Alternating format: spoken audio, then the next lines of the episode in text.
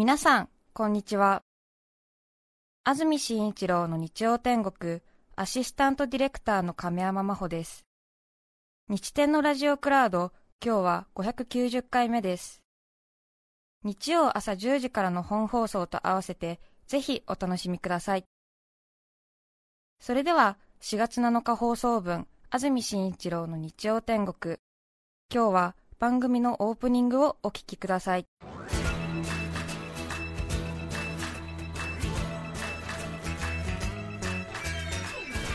安住紳一郎の日曜天国。おはようございます。4月7日日曜日朝10時になりました。安住紳一郎です。おはようございます。中澤由美子です。皆さんはどんな日曜日の朝をお迎えでしょうか？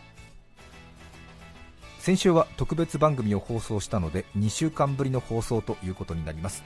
そして新年度を迎えました日曜天国はこの4月で15年目を迎えるということになります。またお付き合いのほどよろしくお願いいたします。お願いいたします。新しい番組なども始まりましてそして長年慣れ親しんだ番組にお別れをし、少し新しい生活に向けて準備をしている人もいたりして放送局はなんとなく慌ただしくもフレッシュな感じがしております、15年目を迎えましたけれども初心忘れずまた精進してまいりたいと思います、8割本音でございます。なかなかねいろいろ荒川京家さんにさよならを言ったり、新しい番組をフレッシュな気持ちで聞いてみたりそんな気持ちで皆さんと同様に私も心が少しざわざわした3月4月でした。さてそして連休もいよいよ世紀の大連休。あと1ヶ月ということで4月27日から5月6日までの10連休ですか、ね、始まりますね。もう旅行先などは全部埋まっているみたいで、今からどうあがいてもどこにも旅行できないらしいですけれど。ご予定などありますでしょうか。日曜天国は10連休中2回の放送を予定しておりましてこの2日は休みなくお送りしてまいりますので、はい、どうぞよろしくお願いします。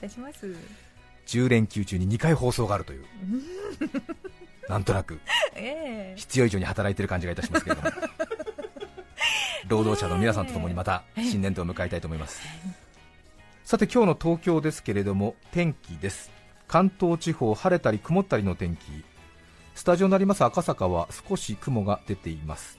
夕方今日は関東にわか雨の可能性が20%あるようです。20%という数値をどう捉えるでしょうか？にわか雨の可能性が20%気温は比較的高く最高気温東京千葉で20度横浜で21度熊谷前橋宇都宮で18度水戸で17度の予報です。明日月曜日は曇りそして水曜から今週は天気が崩れ木曜まで寒の戻りが続きそうですなかなか寒い日が続いてますが一方で桜が長続きしてまして、えー、昨日、今日あたりがむしろお花見としては最高の日和じゃないかなとい。うところかもしれません、はいね、いいですね、桜が長持ちして少し緑の葉が出てるんだけども花が残ってるという感じがい。いですね、はい、いいですね。新生活関東に来てラジオ聴いてるという方もいらっしゃるかもしれません。どうぞお付き合いください。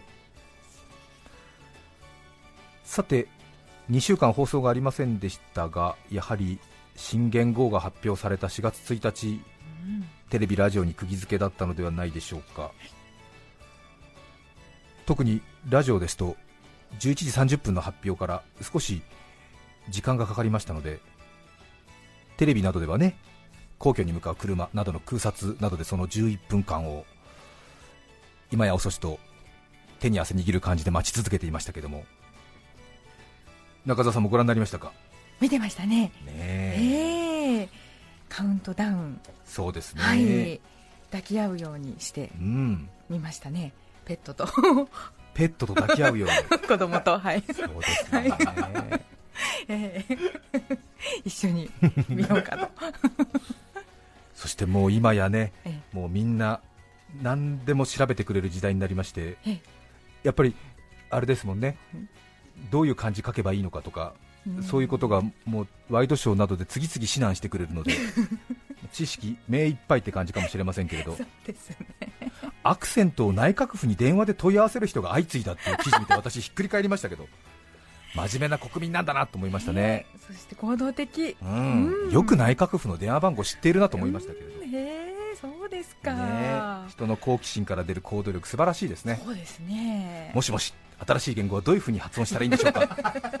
電話するんですよねきっとね、え。ー、いろいろありました、ね、私も2週間ほど休みがありましたのでこの新元号に対しての、えー、問題をまとめてまいりましたのでもうこれ以上知る必要はないと思いますけども ほぼ完璧なパターンで新元号の究極の8パターンっていうのをもうあ言語はもう決まってるんですけども。これ以上何を何を一人のアナウンサーが言語問題をより戻してんだみたいなことではなくてですね 新しい言語とどう向き合ったらいいかの8パターンっていうのも究極出してまいりましたから、えー、私の23年間のアナウンサー生活の知識を総動員いたしまして完全版を持ってまいりましたので今日はあと1ヶ月ぜひ皆さんに決めていただきたいと思います、えー、決める必要はありませんけどね、えー、どういうことになるのかしら。どういうことになるんでしょうね。うん。問題が3つあるんですよね、これもう皆さんも多分お調べになってるんだと思うんでお分かりだと思いますけれども、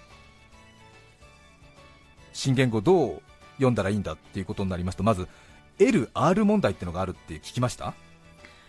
ああのどっちか菅官房長官に質問している記者さんがいましたよね。いましたよね、え確か産経新聞の記者の方？そうでしたか、うん、でヘボン式なのでという説明があって、ね、R だと、その場ですぐ。表記の場合はヘボン式なので R を書いてくれって言われたわけですけども、うん、じゃあ、えー、発音するときは L と R どっちなのかっていうそうですね。そういう問題もあると。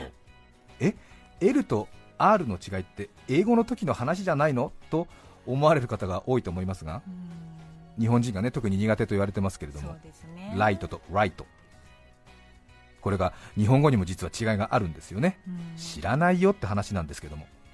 私もよくそう思うんですけども知らなくていいことなんですけれども実在しているという。人間は欲張りだから何でも知りたがっちゃうんですね。うん。新元号の L と R の違いいきますか？やめときますか？えすみません。日本語にも L と R を発音するとき若干違いがあるんでしたっけ？若干発音にも関係あるんですよね。なんとなくロー。マ字表記の時の都合かなと思いきや一応発音する時にもそのアルファベットに忠実にっていう例がありますね。どうしますか？知らなくていいことですけれども。ね私は北国の小さな町で生まれて友人に札幌っていう大きな町があると聞き、はい、行ってみたいなと思い札幌の学校に通いそして札幌の予備校に通っている時に、うん、東京というところに行かなきゃ人生が始まらないと友人に聞き東京に出てきて働き口を見つけて。そして働いてからはニューヨークに行った方がいい。シンガポールに行った方がいい。などと言われ。でもそんなことを知らなくたってきっと生まれた北国で初めて好きになった人と結ばれてそれ相応に幸せに暮らせていたんだろうなというふうには思うわけですよね。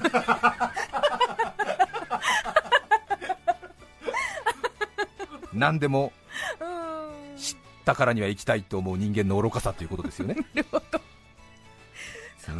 ですね。ですよね。あるかもしれません。うん、つつましくも幸せな生活を多分生まれた町で送っていたにもかかわらず、知ったがゆえに来てしまったというところありますよね。はい、新言語 L と R の違い聞きたいんですか？もう その世界があると知ったからには扉を開けずにはいられませんね。これ扉開けたら戻れませんよ。もう 大変ですよ。どうしよう困ったな。信じられないですから。大変ですか？そうですよ。だって前も話しましたけど、ん？の発音の種類だって8種類あるんですよ。知らないよって話ですよね。そうでしたね。はい。L と R の違いですね。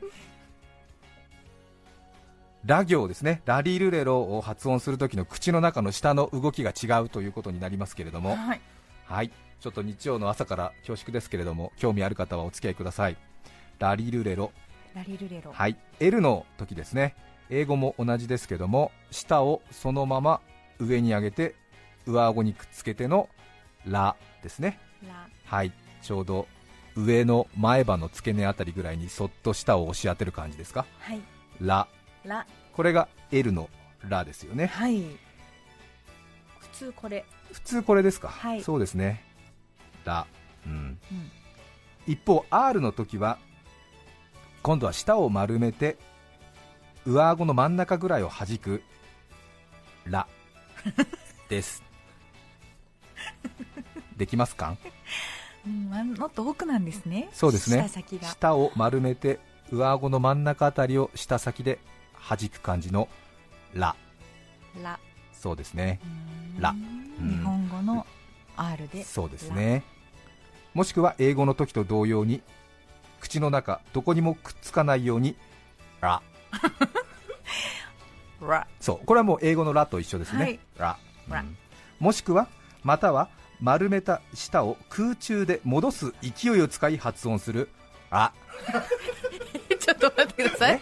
戻す？えー丸めるでしょ。う舌丸めて空中で上顎にもつかないような感じにして丸めたのを元に戻す時の勢いを使って息を吐き出してのラできます？さっきのラはえっとラですよね。あどこにもつかない。英語と同じうん。舌がどこにもつかないはい。空中で浮いてるラはラ、ラうん。うん。ラそして最後の最後の戻す勢いでっていう。勢いでの時はラ、ラ出すんだ。舌をどちらかというと出す。はうん。ー勢い余るとタンっていう音もくっついちゃう。ラってやつ。タンっていう音がついちゃうけど、うん。下の口外に。そう下の口外に当たってあの、うん。ちょっとあの軽い軽い月のあのラっていうのが出ちゃうっていう。ラはい。はい。皆さん聞いてくれてますよね？どうでしょうね。ちょっと厳しいかな。あ厳しいか？どうかな。厳しいか。楽屋でやれって話かな？申し訳ない。例文でいきましょう。これはいこれ完そうですね。璧例文。はい。今日のお昼にラーメンを食べようのラーメンでいきますね。はい。ラーメンという単語が先頭に来た時ご一緒に？ラーメン。ラーメン。ラーメン。ラーメン。その時の舌はどうですか？えっと歯茎寄りですね。そうですね、はい。なので先頭に来た時は大体 L のラの場合が多いようですね。はい。R で発音される方もいらっしゃいますが大体先頭に来た時は L のラーメンですね。ラーメン。ところが豚骨ラーメン味噌ラーメンのようにラが真ん中に来た時はこれは大体 R のラになりますね、えー。はい。豚骨ラーメン味噌ラーメンどうですか？豚骨ラーメン味噌ラーメン。本当だ、はい。奥を。そうですね。弾きますね。はい。なので真ん中に来るラを L のように発音してしまうとちょっとやはり日本語を母語としている方は違和感が生じるということですね。やってみよう。はい。豚骨ラーメン、味噌ラーメン。本当だそうですね。L のラで発音すると豚骨ラーメン。味噌ラーメン。になるんですね。いやふざけてない。これ綺麗な L の発音でやってる。本当だ、ちょっとそれ時間がかかっちゃいますねそのセッティングに。そうなんですね。なのでうん。前の豚骨終わり味噌終わりでラを発音した場合はやっぱり空中下芸が必要なんですね豚骨ラーメンか味噌ラーメン、うん。で味噌ラーメンの場合は先ほど中澤さんがお笑いになっていた空中の丸めた舌を一気に吐き出すパターンの3つ目のラが来ますから。味噌ラーメンですから。どうぞ。味噌ラーメン。あ味噌ラーメン。はい。上についてない。そうなんですよ。しかも丸めた舌ちょっと伸ばしてますから味噌ラーメンになってるはずです。使ってる。んですよ。知らなかったですね。ね味噌ラーメン味噌ラーメン。えうん。ええ今日のお昼は味噌ラーメンがいいんじゃないでしょうか。あこれは私の個人的な感想です。突然。いやこれだけ言ってたらさ食べたくならない、うん、そうですね。味噌ラーメン味噌ラーメン、そうね。本当だどうですか？皆さんもちょっとやってみてください。味噌ラーメン、ええ。ラーメンって単発で言う時のラーメンはやっぱり L のね上顎に下ついてるラになると思うんですが、豚骨ラーメン味噌ラーメン。味噌の場合は分かりやすいかな。味噌ラーメンは多分ね、うん、上顎弾いてるかついていないかというパターンですね。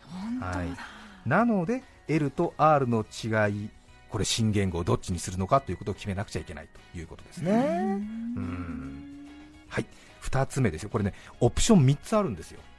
3つ決めなきゃいけない。あと1ヶ月の腕に。ね大変ですよ。私も六本木のハンバーガー屋さんでハンバーガーを650種類の中から選べますって言われた時にもう選べないってなりましたけども。選びましょうね。2つ目。今度は、えー母音を伸ばすか伸ばさないかの決断をしなくてはなりません。これももうお分かりですよね。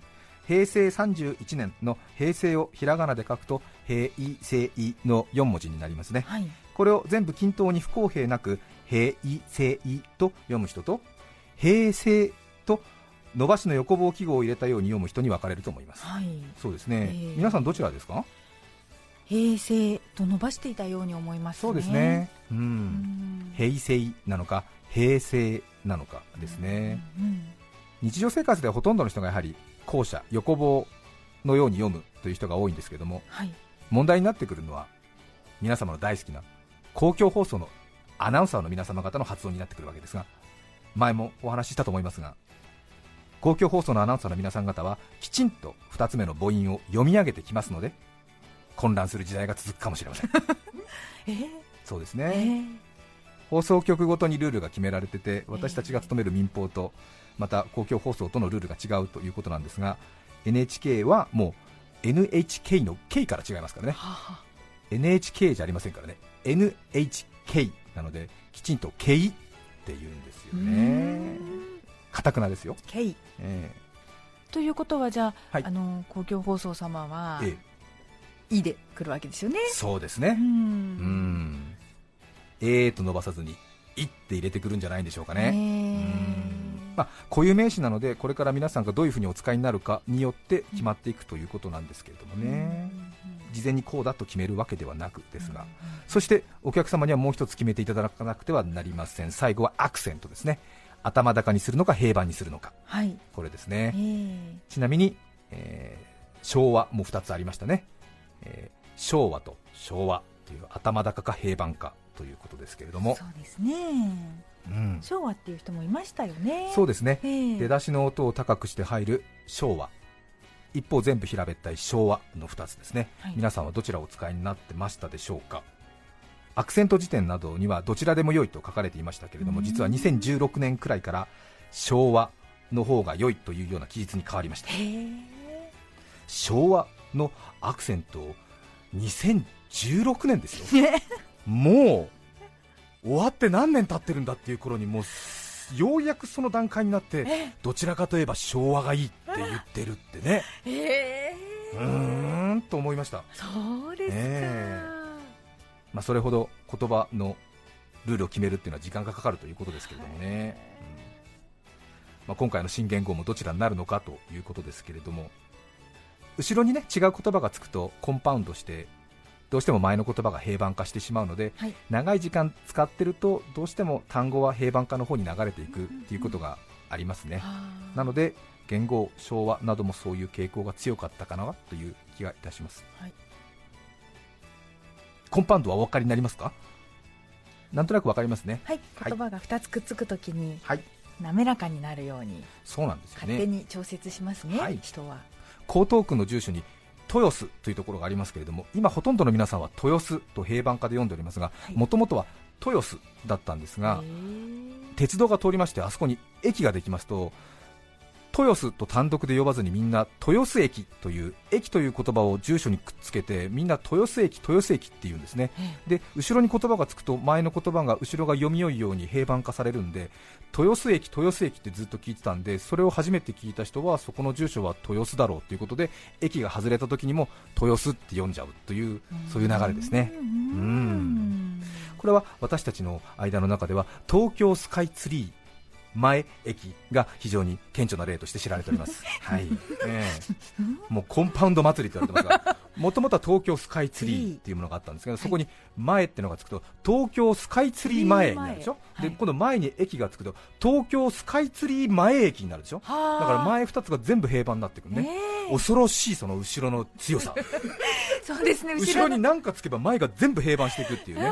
そうその駅に構内ってつけてやるともう東京スカイツリー前駅構内になりますから恐ろしい。恐ろしい。一番後ろにつく言葉のパワーたるや恐ろしいんですからもうどんなもんでも平板化してやりましょうみたいな、うんブルドーザーの。ブルドーザーみたいなねねだって東京スカイツリー前駅っていうそれぞれ頭高のアクセントがあるのはそれ全部東京スカイツリー前駅構内。本当だ。ね。ええ。ということで新しい元号は3分野から決めなくちゃいけないということで選択肢がそれぞれ2つ2つ2つで全部で8パターンの中からお選びいただくということになっておりますね。皆さんもう意見決まったでしょうか？安倍さんと菅さん自体も発表の時にすでにパターンが違ったという北大の教授の指摘もありましたけれども、まあとにかくねなかなかパッと聞いてもわからないということなんですけれども。では A から H までの8パターンを紹介します。では中澤さんアルファベットを読み上げてください。A. 令和。B. 令和。C. 令和。D. 令和。E. 令和。F. 令和。G. 令和。H. 令和。はーい。これは困ったよ。そうですね。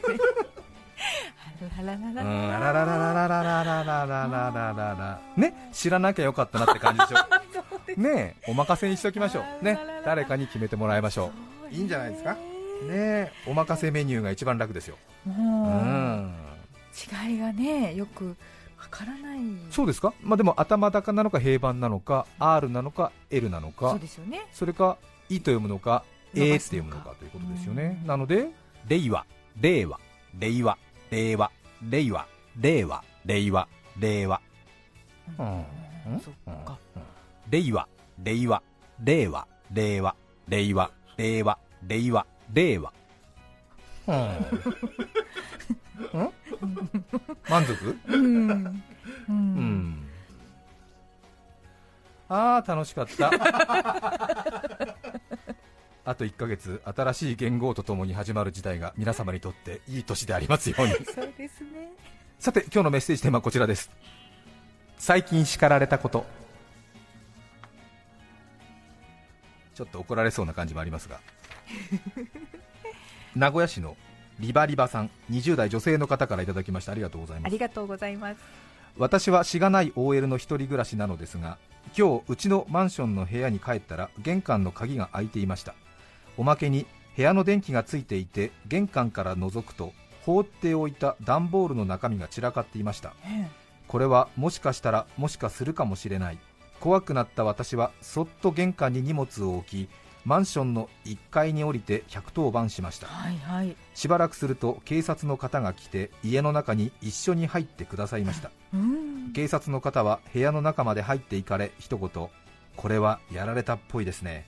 うん。ですが私から見ると正直なところ出勤前の散らかり用と同じ状況でした素直に話し私の単純な鍵のかけ忘れ電気の消し忘れだったかもしれないということになりました。は母に電話でこのことを伝えると警察がやられたっぽいと認める部屋ってどうなっているの？とこっぴどく叱られました。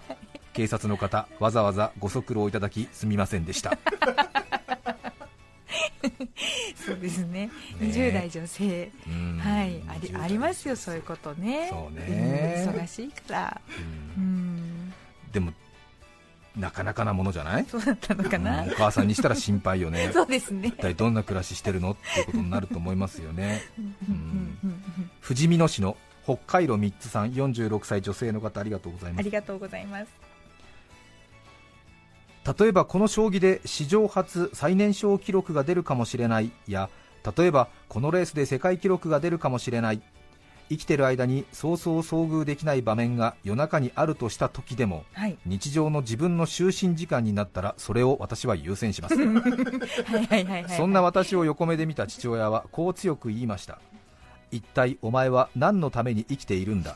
こんな素晴らしい瞬間に立ち会いたいと思わないのか？と。自分の目の前の小さな日常を優先させてしまうのは年だからでしょうか？でも父の方が年齢は上だし私の人生はつまらない人生でしょうか？ふと立ち止まって考えた一言でした。ねわかりますわ、ね。かります。うん。なんかニューイヤーを迎える瞬間とかね。そうですよせっせね と寝るっていうねうん。ありますよね。そうですよね。11時50分ぐらいに寝巻きを着てじゃあ先に失礼しますっていう人見るとおいあと10分で新年だけど寝るの？みたいなことになりますよあねせめてせめて一緒に新年を迎えようじゃないか。と思うけどでもねそれぞれの生き方ですもんね。兵庫県西宮市の双子ママさん54歳女性の方ありがとうございます。ありがとうございます。うちの双子春から高2ですあらそうですか。双子で高校2年生。その長女がとてもきつい反抗期に差し掛かっていて一昨日の夜にしょうもないことで怒り出していました。親の私に向かって謝れ謝れ謝れと大声で怒鳴り出すんです、はい。それで私はびっくりしたのと同時になぜか早口言葉が頭の中をぐるぐると回り出しついつい口に出してしまったのです。はおあやや親にお謝り、おあやややおやにお謝りとおい、そしたら娘がより一層怒り出しました。あね。反抗期の娘の相手がうまくできないバカな母親です。浮かんじゃったんだから仕方ない。そうですねもうね、うん。余計火に油を注そうねぐとしても、うん。としてもね、あんまり親に謝れって言わないから、この子、親に謝れって、ちょっと、あ親に、親や、あおや、おあやに、みたいな思出ちゃったね、仕方ない、うんそうそう。うん。ここかっていうねここかっていうね、なんかあおまあまあ違うけど、うん。逆親と謝るの組み合わせね、そうですよね、はいはい。謝れってあなた親に向かって親に謝れってピーン。親にお謝り。おあやや親にお謝りっていう。あれだよね。ピーンってね入っちゃったんだろうね。うん。いやきついよこれ娘高2の娘さんにさ。そうですね嵐がいや楽しく書いてるけど多分心ボロボロだよ多いやそう分思います。うん。いやー本当に頑張ってほしい。高2の反抗期怖いよね。4月7日放送分、安住紳一郎の日曜天国、オープニングをお聞きいただきました。それでは、今日はこの辺で失礼します。安住紳一郎の日曜天国。春の小川はさらさら行くよ。春はお顔がザラザラするね。今年も黄砂が飛んでいる。TBS ラジオ FM905 AM954